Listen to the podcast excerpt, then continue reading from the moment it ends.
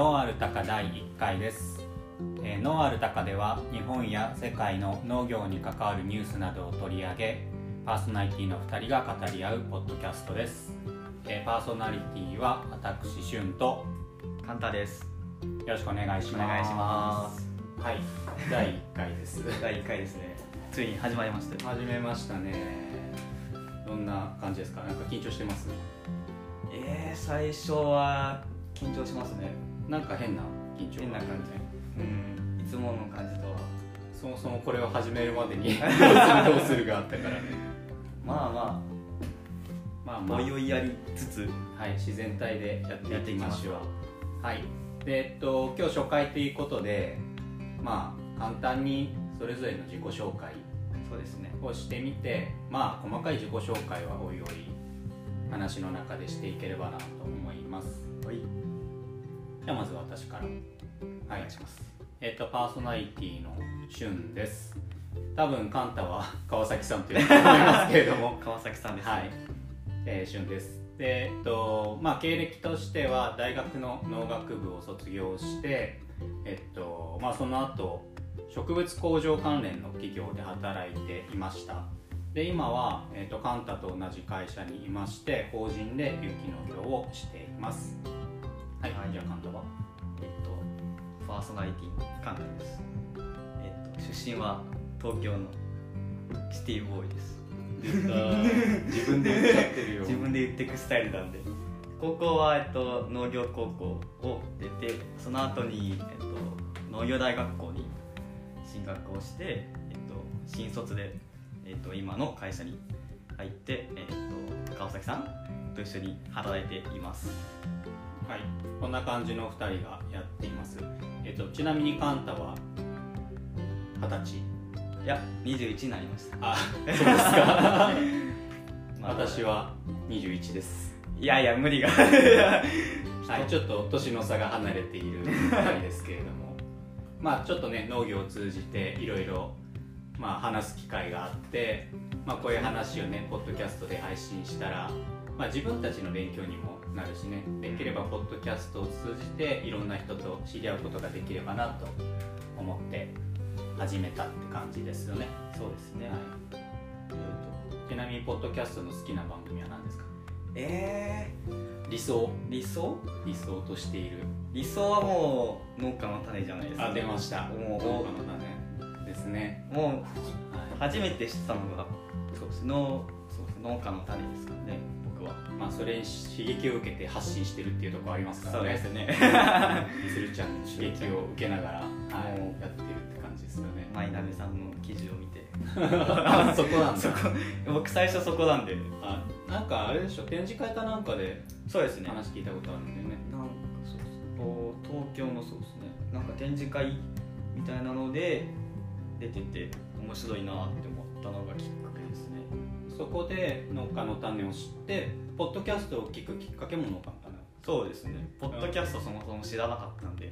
ああそれで聞いてへえラジオやってんだと思って。であ面白って思って。じゃあ割と最近？最近ですね。それ知ったのがうんと去年のそうですね。あ去年じゃないな。あ去年です。去年の3月ぐらいですね。ああそうなんだでで割と最近ポッドキャストデビューしたって感じ。そうですね。川崎さんは？どこで？僕は、えっと、一番最初に聞き出したのは、えっと、バイリンガルニュースっていうもう本当ポッドキャストの有名番組だけど英語の勉強になるっていうのを聞いてバイリンガルニュースを聞き出したのが何年前くらいだろう？もうバイリンガルニュースが2年目とかの時本当に初期の頃から。結構前ですそうゲストにクリスタル系が出てる頃から。聞いてたからああ そういうそうそうことはそうそう。で聞いててでまあポッドキャストはいろいろ知ってたんだけど最近ここ1年くらい農業系のあまあそれこそね農家の種の影響とかもあって農業系ポッドキャストが増えてるじゃん。そうですね。そうそう。そういうのもあって農業系のポッドキャストを中心に最近は聞いてるっていう感じかななので目標としてるところはバイリンガルニュースと農家の種は。うわ交わる。そうそうそうな感じで。だからまあなんかスタイルとしてはねバイリンガルニュースみたいなこう2人が語り合うみたいなのをちょっと真似ちゃってるところはあるかもしれないけれども、いやはい、まあそんな感じで、はい。はい、やっていきますか。やっていきますので、はい、どうぞよろしくお願いします。えでですね、まあ初回ということでお互いの経歴もね、えっ、とカンタが農業大学校出身、はい、僕が大学の農学部出身っていうことで、まあちょっと経歴にまつわるテーマにしてみようかなっていうことで、はい。えー農業と農学っていうのをちょっとテーマに話してみたいと思います。これはあ、このテーマ決めたの俺なんだど。うですか？実際このテーマ聞いて率直に思うこと。いやもう明らかに違いますね。明らかに違う。あ明らかに違うっていうのでも分かるんだ。うん。その大学校そうです大学校の時にそれを実感してうん。その先生は農学部から出た人だったんで。あ農業大学校の先生っていうのは県の職員さん？そうです。県の職員さんがまあ僕の県はですけどねはいはい。県の職員がこうなんていうんですかね教えてくれる。はいはい。でそれもローテーションしてくるんでその農業技術センターに行ったりはいはいはい。来た人が、えっと、こっち農業大学校の先生をしたりみたいな。あ普及員してた人がそうですいたりとか。なんでその実際に農業を技術としてやってた人は多分あんまり少ないですよね。知識として持ってるじゃあその教えているのがなんか教え方たどたどしいなみたいな感じのがある でその大学校のなんていうんですかね。長くいるパートさんみたいな。あはいはいはい。人の方が技術面はすごいって。まあまああるよね。うんそれであこれは農業と農学の差か。って思って。ああそれは結構先前から。生たちを見てなんか自分は農業を学びに来てるけどこの人たちが学んできたのは農業じゃないんだなみたいなそうですねその新しく来た先生とかは。うん。知識は確かにすごいんですよ。はい。はいでもそれを果たして現場で活かせるのかっていうのが結構。ああなるほどね。でちょっとそこで疑問に思ったことはありましたね、まあ、そこまでなんか深く考えたことはなかったですけど。はいはい。作業をしてる時になんか俺は直接は言われたことないんだけど結構聞くのが農学部での人がその農業を始めると 農学部出たのにみたいなのをあ結構こう言われるような話は聞いたりうん。はするのよね。なのでなんかそういうのを聞くとまあ自分たち農業は学んでないんだよなっていうのをまあ率直に思ったりもするわけよ。そうですじゃあ農業とその農学っていうののどの辺が違うのっていうところをまあ実際多分大農業大学校って農業を学ぶ。そうですね。農業がメインですね。で農学部はまあ学問としてん。農業っていうのを見ている。あだからそれぞれじゃあどんなところどういう学び方をしてきたのかなこれあんまり聞いたことなかったからその農業大学校でどういう内容を学んだかって。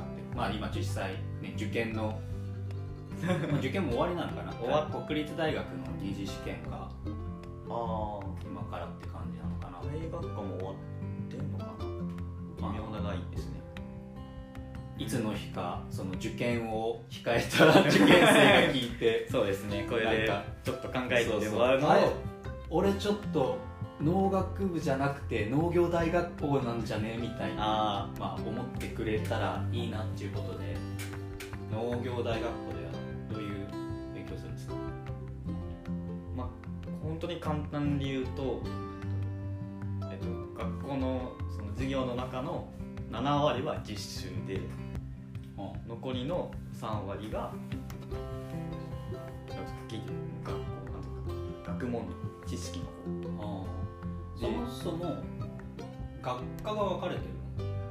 学科？そうです、まあ、僕の学校はですけど大学校は生産技術科っていう、え高校卒業した人が入るとこと技術専修科っていう大人の人が入る。二十歳以上の人しか入れないコース。うん。でそこはえっと1年しかない。はい。生産技術科は2年。うんそこでもう一つの違いとまたその技術専修科の中でもなんかチャレンジコースっていううん。もう卒業したら独立してくださいねっていう。はいはいはいなんかその分その畑の方を県から斡旋してくれたりとか。えー、あそんなことまでしてくれるやってくれますね。その収納計画を一緒に作ってくれてその教えながらでいざ卒業したら収収納できますよっていうコースの、まあ、3つには主に分かれててその中でも野菜と果樹と花のはい3つに分かれます。ねうんでまあ僕はずっと野菜かな。野菜やってて他のコースを全然分からないです。あそんな感じなんだ。もう野菜の野菜だけ。もう野菜だけ。でもまあその農業大学校のようで他のとこは野菜の中でも施設と路地で分かれたりとかうん。もあるみたいですね。そもそもあれは県の施設そうですね。県の施設なんでめちゃくちゃ学費は安いです。あそうなんだ。えいくら？実際。実際のところは。半年とか？いや。年間？年間で。寮生じゃなければ30万いかないぐらいですねああ給食費も入れてだですよねうん。めちゃくちゃ安いんですよ。へえ。これ多分親御さんはもうイエーイですよね。まあ嬉しい。そうね。他の私立とかうん。国立の大学に行くよりか経済的には経済的には、うん、全然安いし安いですね。まあし寮があるとこもあるんで、うまあ、僕のとこも寮ありました畜産とかをやってるところもある。ど畜産もありますね。うん僕のとこなかったですけど。うん。それもその場所によって違うんで何とも言えないですね。ああそうなんだ。なんで僕はずっとそうそう実習がメインだったんでここに入ろうと思って。うんあもともともそこに入りたくて。そうですね。ちなみにそのもう農業をやりたくて入った感じ。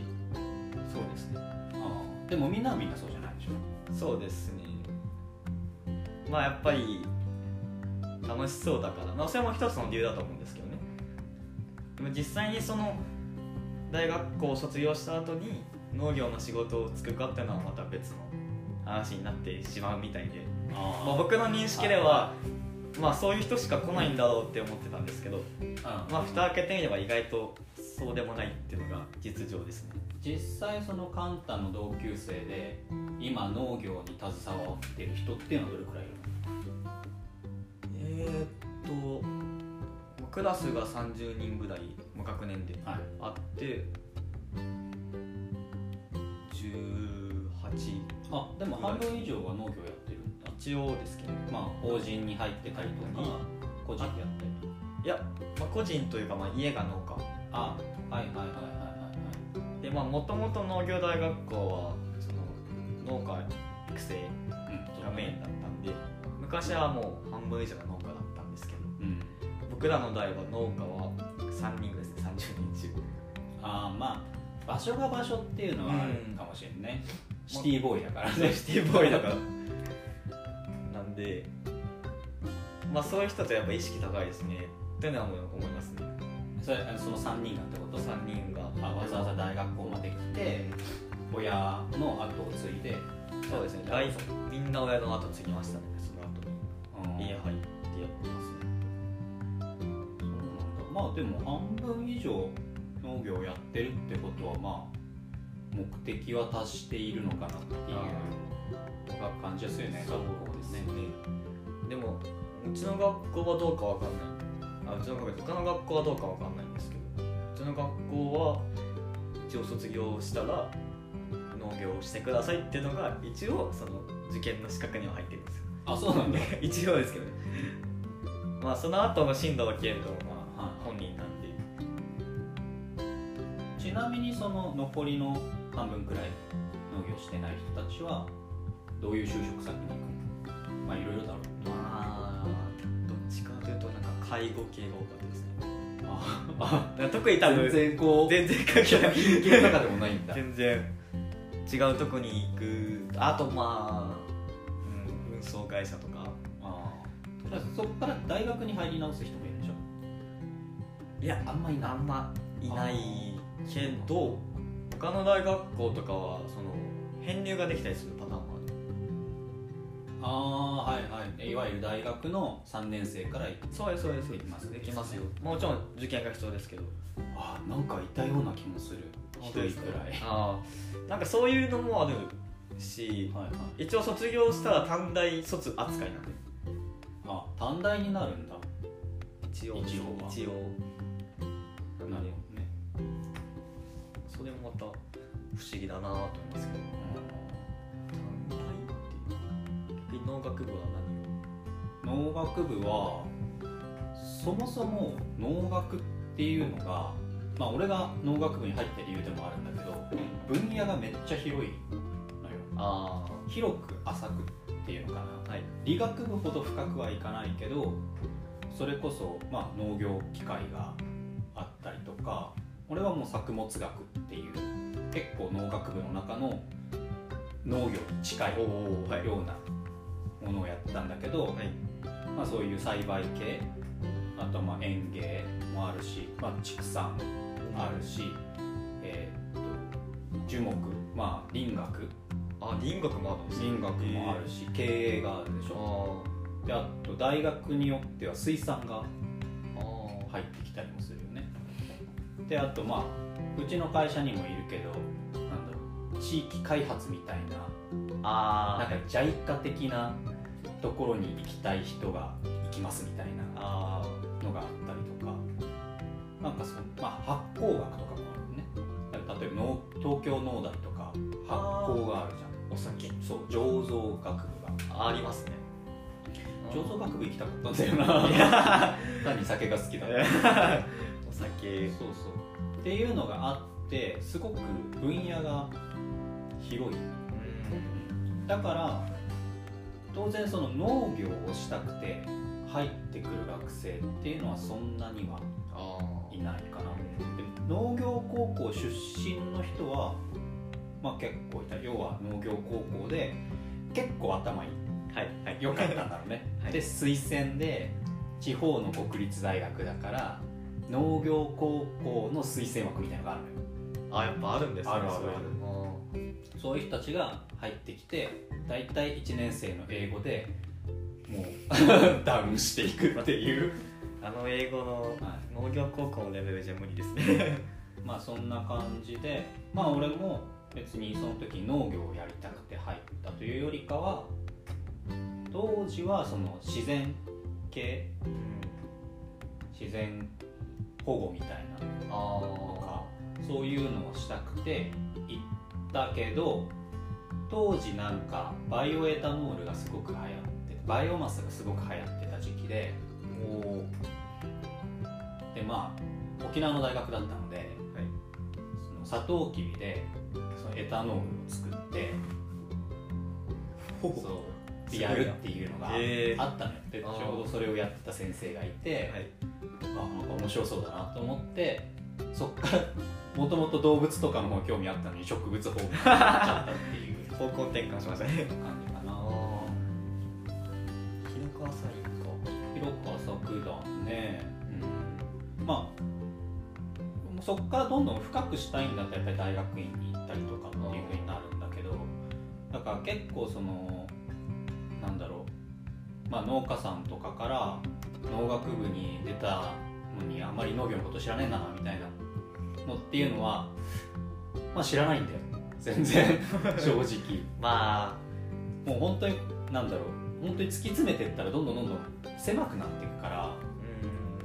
例えば作物学っていうのをやっててもそこから植物整理のことを勉強してその中でも光合成のことを勉強して光合成の中でも光関係のところとかってなっていくとどんどんどんどんこう分野が狭まってくるんだよねそれはその中でまあ突き抜けていったらまあ研究者なんだろうけどそうなかまあなんだろう学ぶ方向性がまあ違うのと大学生は結構遊んじゃってるっていうのもあって まああそうねそういった意味で言えば多分農業大学校とかとはちょっともう目的意識がうん。ちょっと違うのかなっていうのはあるよね。全然違うですね。うん。僕らは別になんていうんですかそんな光合成とか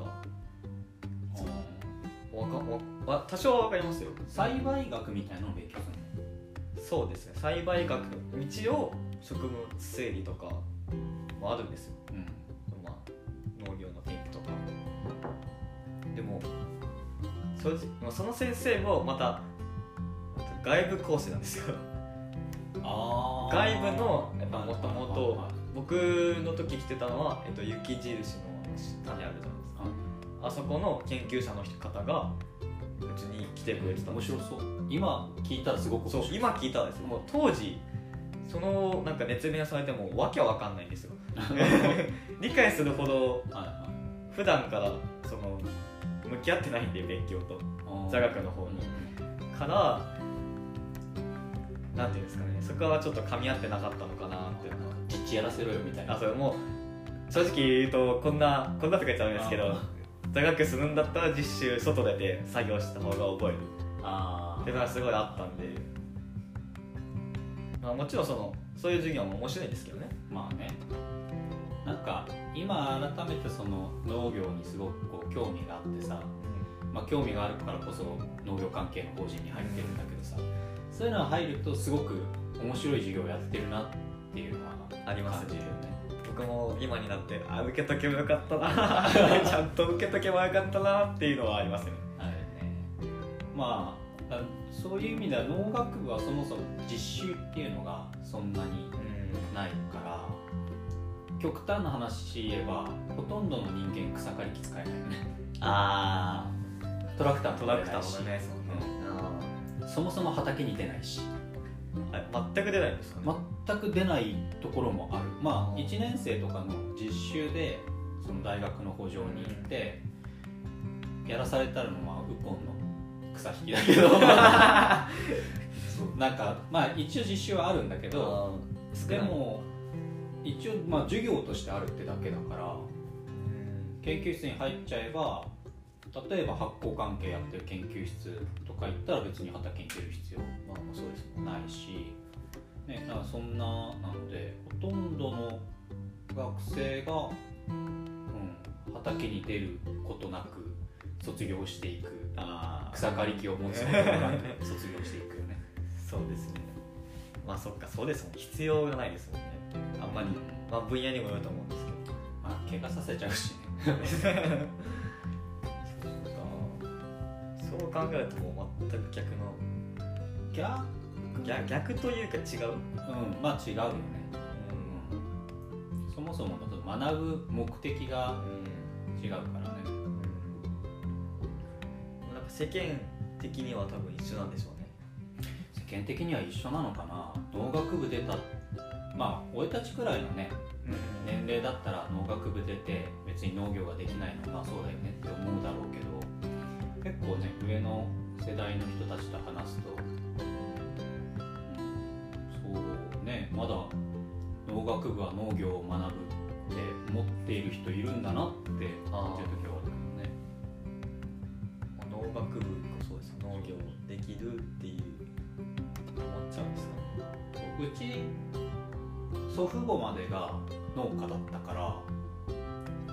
ああそういうそうそう。あのなんつうかな。実家に帰ると当然近所の人たちは農家はい。なのよね。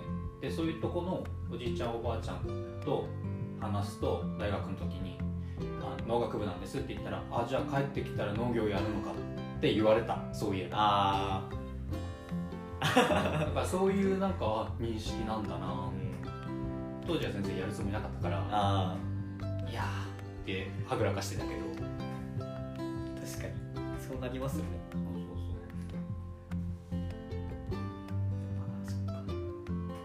やっぱその僕が思うのは圧倒的に知識と技術だと思ってるんで。ああまあそれはあるね。でも知識も農業の知識ではないのかな。農学部で学ぶ別に。そう。あ確かにそうですね。それこそどこの、ね、研究室とかどこの学科に入るかで学ぶ知識は非常にこう偏るから。あそっか。そう考えると難しいな。できないですね農業。できない。できないですね。できない。できないよ。できないよ。できないよ。そう。改めてできないよ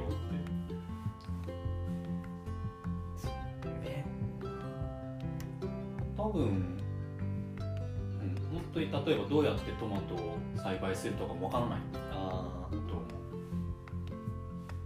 まあ、結局それもあれですもんね。学部業とですよね。トマトの研究をする人もいるわけですよね。いるいる。当然ねあの園芸学あに行った人とかは、まあ、トマトのってわけではないけど園芸関係の勉強をするわけだから。園芸も素材園芸と夏季園芸とかさーもう分かんない。素材素材火災とかさ。いっあぱいあるじゃん。分かれるそう分かれるのよ。あだからそこでもね扱う。夏季園芸の研究室に行った人は火災やらやらないよね。当然そうまあそうですね。それはまた違う。そうことでですよね。研究テーマによってね例えばスミレをやるんだったらずっとスミレのことやってるし。それも墨でしかやら道がないと思う。えってことは農学部からあんまりその農業法人に入る人ないないない。俺の同級生60人だけどはい。俺だけじゃない。本当ですか？あそんな知にってる限り、へえ。うん。他の人な何をするんですか？えっとねガチで研究者になったやつは1人。一人いらっしゃ1人いる。本当にがっつり研究者になってるのが1人いてあとは公務員を目指すやつ多数。いやめっちゃいる。公務員目指す人めっちゃいる。まあ地域柄もあるかもしれないけどの農政家とかってそういうことですか？そういうわけではないですか？いやもう何でもいいと。あまあでも基本は農政家というかなんだろう。えっ、と農林水産部みたいなあ県県の職員とかでもあとは市町村とかさ。あそういうのが多いかな。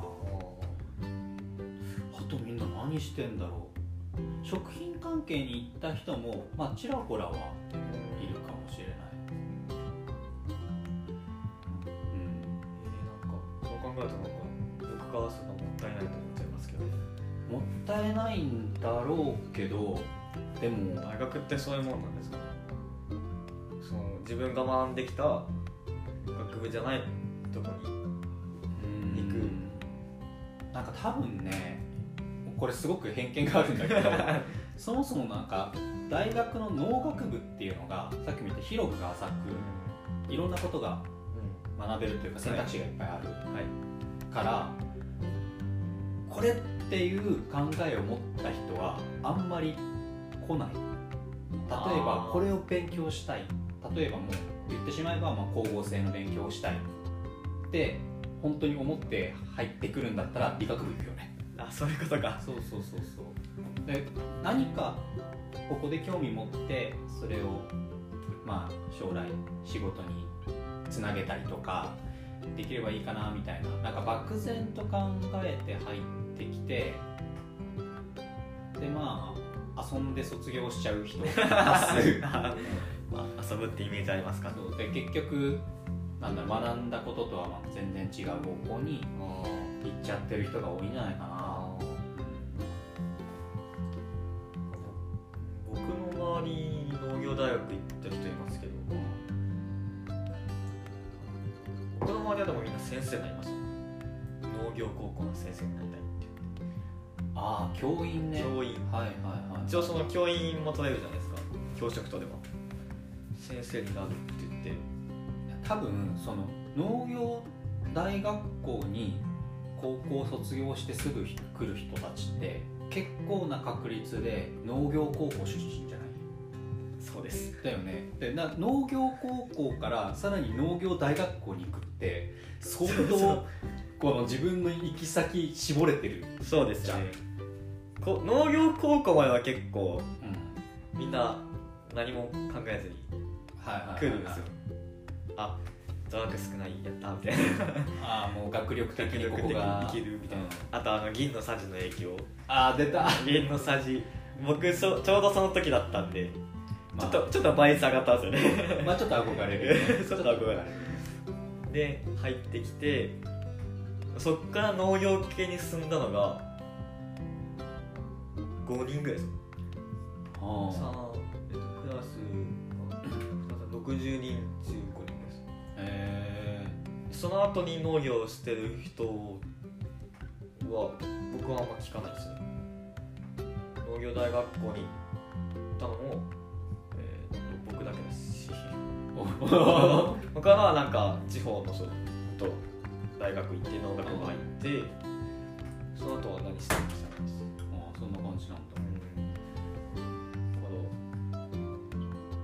農業大学校にそうですね入る人は多いんかな。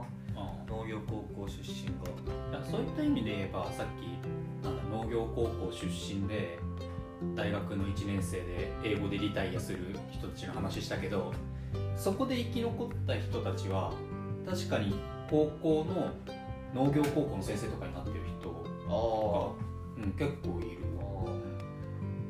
あ。まあ多分そうです。頭良くないと入れないですもんねそもそも大学に。ああまあ農業高校から。高校から。まあそもそも上の方じゃね123くらいの人たちでしょ。だって僕入学する前に大学に行きたいのならばあのなんですか予備校に通いなさいみたいなことを言われるんですよ説明会で。あ高校の説明会で。高校その高校に入学する時の説明会。それ完全に私たちはそんな教えきれませんから。あそうです。お手上げ状お態手上げです。待って全然その普通科の分野が少ないんであ英語とかもなんか全然もうえ？みたいな。最初僕 ABC から始めました。ー。おお そのぐらいのレベルからいって中1から始めましたみたいな。中一から。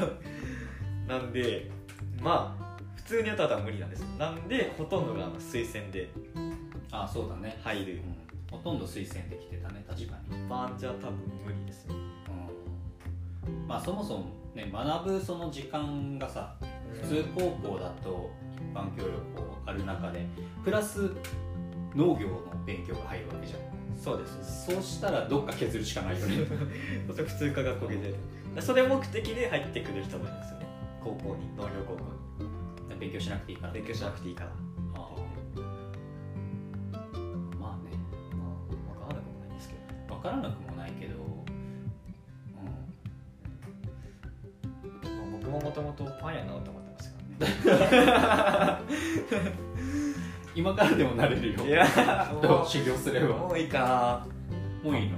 なもう農業で。もう農業でいいかな。パン屋そうですね。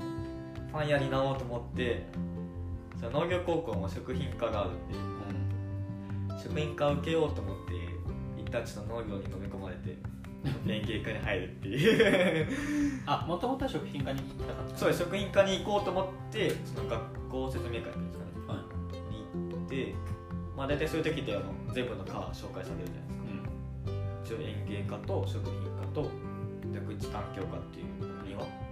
庭関係はいはい。でその時にその1時間ぐらい園芸科の先生だけなんかなんかずっと喋ってて普通の人なんか15分ぐらいなのにめっちゃ喋るやんこの人って。思ってでそれ聞いててすごいあ面白いなと思って。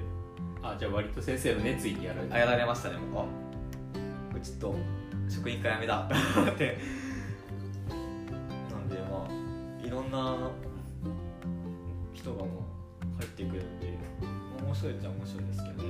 まあねそんな感じで全然学ぶことが違うと。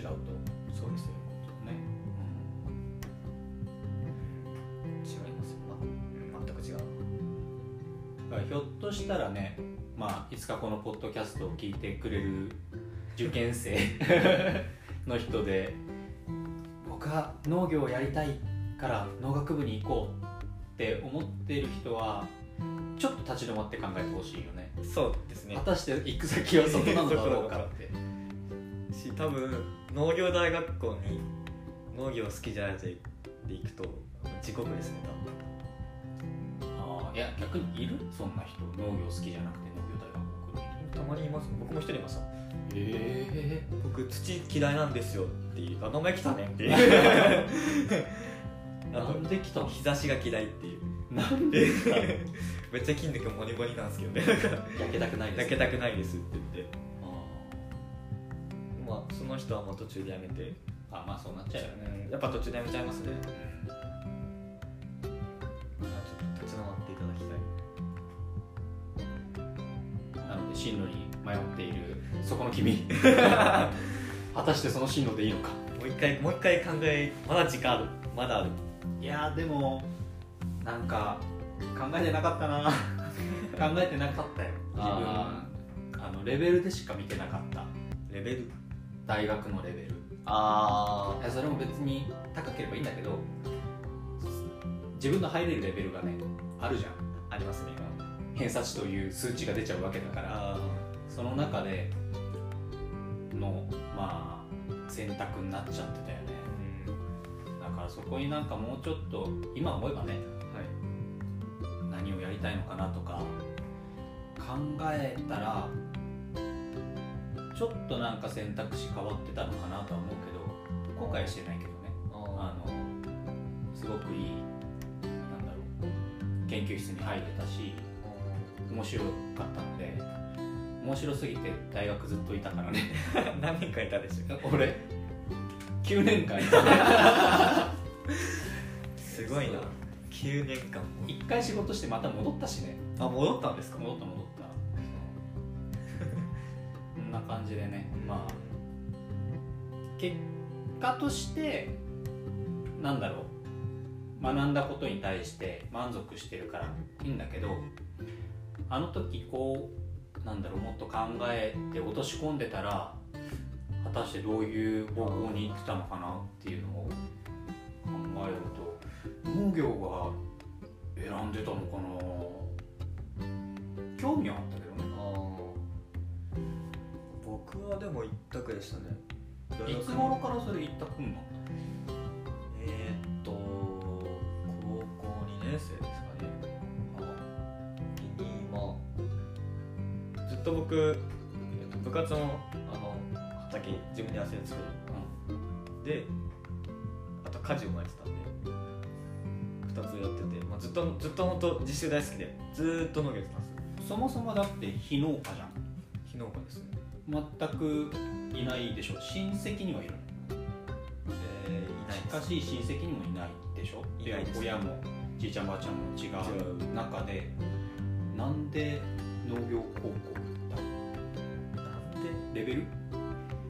レベルもあったけどいやーでもなんだろうな、まあ、その時にその説明会ですかね。そのパン屋になろうと思って。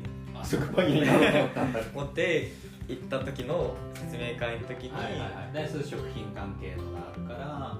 でまあ話聞いた時にその先生が言ってくれたのはその野菜にはなんか一つ一つの顔があるっていう。その同じ品種でも一株一株は違うしその成長過程を、まあ、本当子育てみたいに見れるから私は好きだっていうのをめっちゃ語られたんですよ。それを覚えてるっていうのがすごいね。僕それ結構なかなか響響きましたね。あこういう考えもあるんだっていう。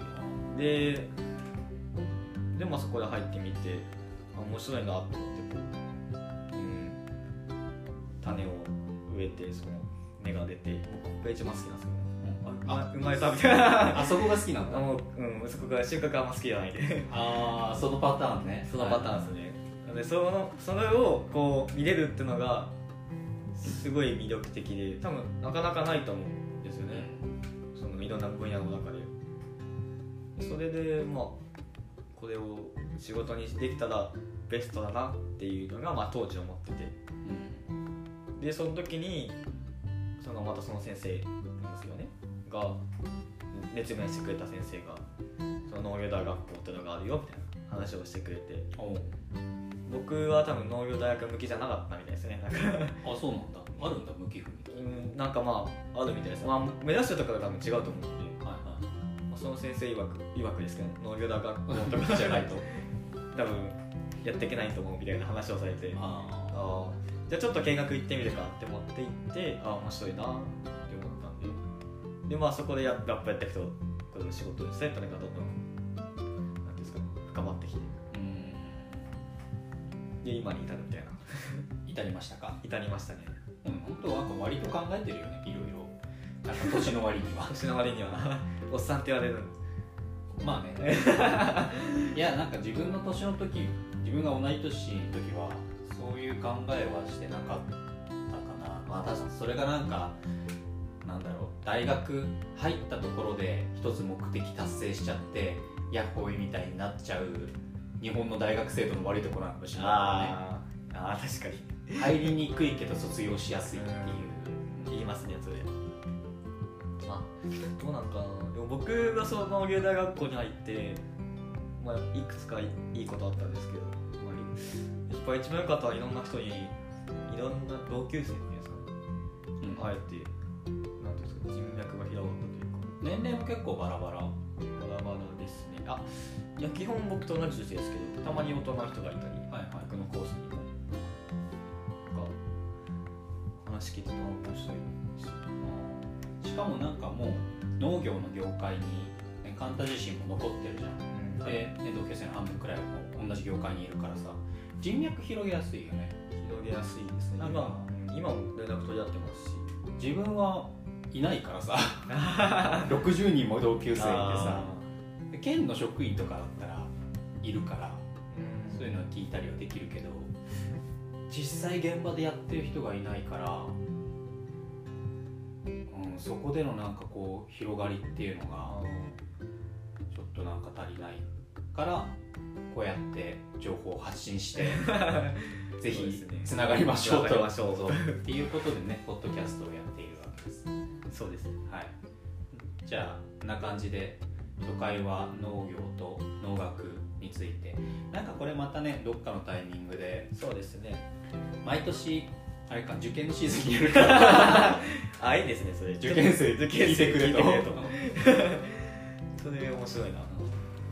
ひょっとしたらなんか考え方変わるかもしれないしね。農学部もいいぜって言えるかもしれないし農業行くんだったら農学行こうぜってああでもそこがなんか交わったのは最強ですけどね。なんか学歴が高い人が農業やるともったいないっていうのやめてほしい。ああわかります。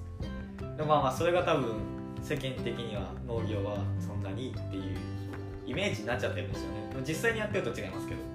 うん。まあ別にそのなんかね学んだことを全て生かす必要はないじゃん。そうですね。てか全て全て生かせるわけではないし。でも学んだそのエッセンスはどういう現場でも生かせると俺は信じたい。で興味のあるさ高校がたまたま農業だったからまあいわゆる高学歴って呼ばれるね9年も大学にいたしさ。だけど結局やりたいのが農業だったんだから。うん。もうしょうがない。よねしょうがないですね。それもまあそうどう言われようが仕方ないですからね。得た学位は別に活かせないけれども。いやーどうなんですかね。活かせるまあ活かしようはあると思いますけどね。生かしようはあるかもしれないね。まあ今は別になんだろう独立の農家じゃないから、ね、独立したらちょっといい宣伝にはなるかもしれない。こんな学歴を持った農家みたいな。高学歴。高流行らなそう。いやー。まあいますかねでも。もう東大卒とかいるいますかいますね。見ました。最近ツイッターで話題のね女性の女性東京。まあねだからまああれもね一つのなんだろう自分の個性というか PR ポイントにはなってるしうまく活かしてるのかなって思うしね。なんかなんか個人的には今後大学の農学部を出て農業をやる人っていうのは増えてほしいなあって思うのよ。だからその学歴大学出たから農業やっちゃダメとかって絶対ないじゃん。ないですね。てかぜひやってほしいしそういう仲間は増えてほしいしなんか大学出たりとか大学院出たからこそ気づけるものとか違う視点って絶対あると思りますあります。なんかそういうのをもっと生かした生産者が現れると面白いな。あと個人的には思います。ー深いですね。深いですね。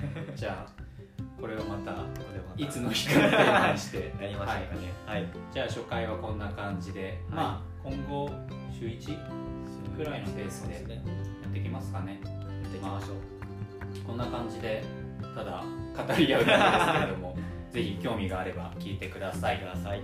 はいじゃあまたお会いしましょう。さようなら。さようなら。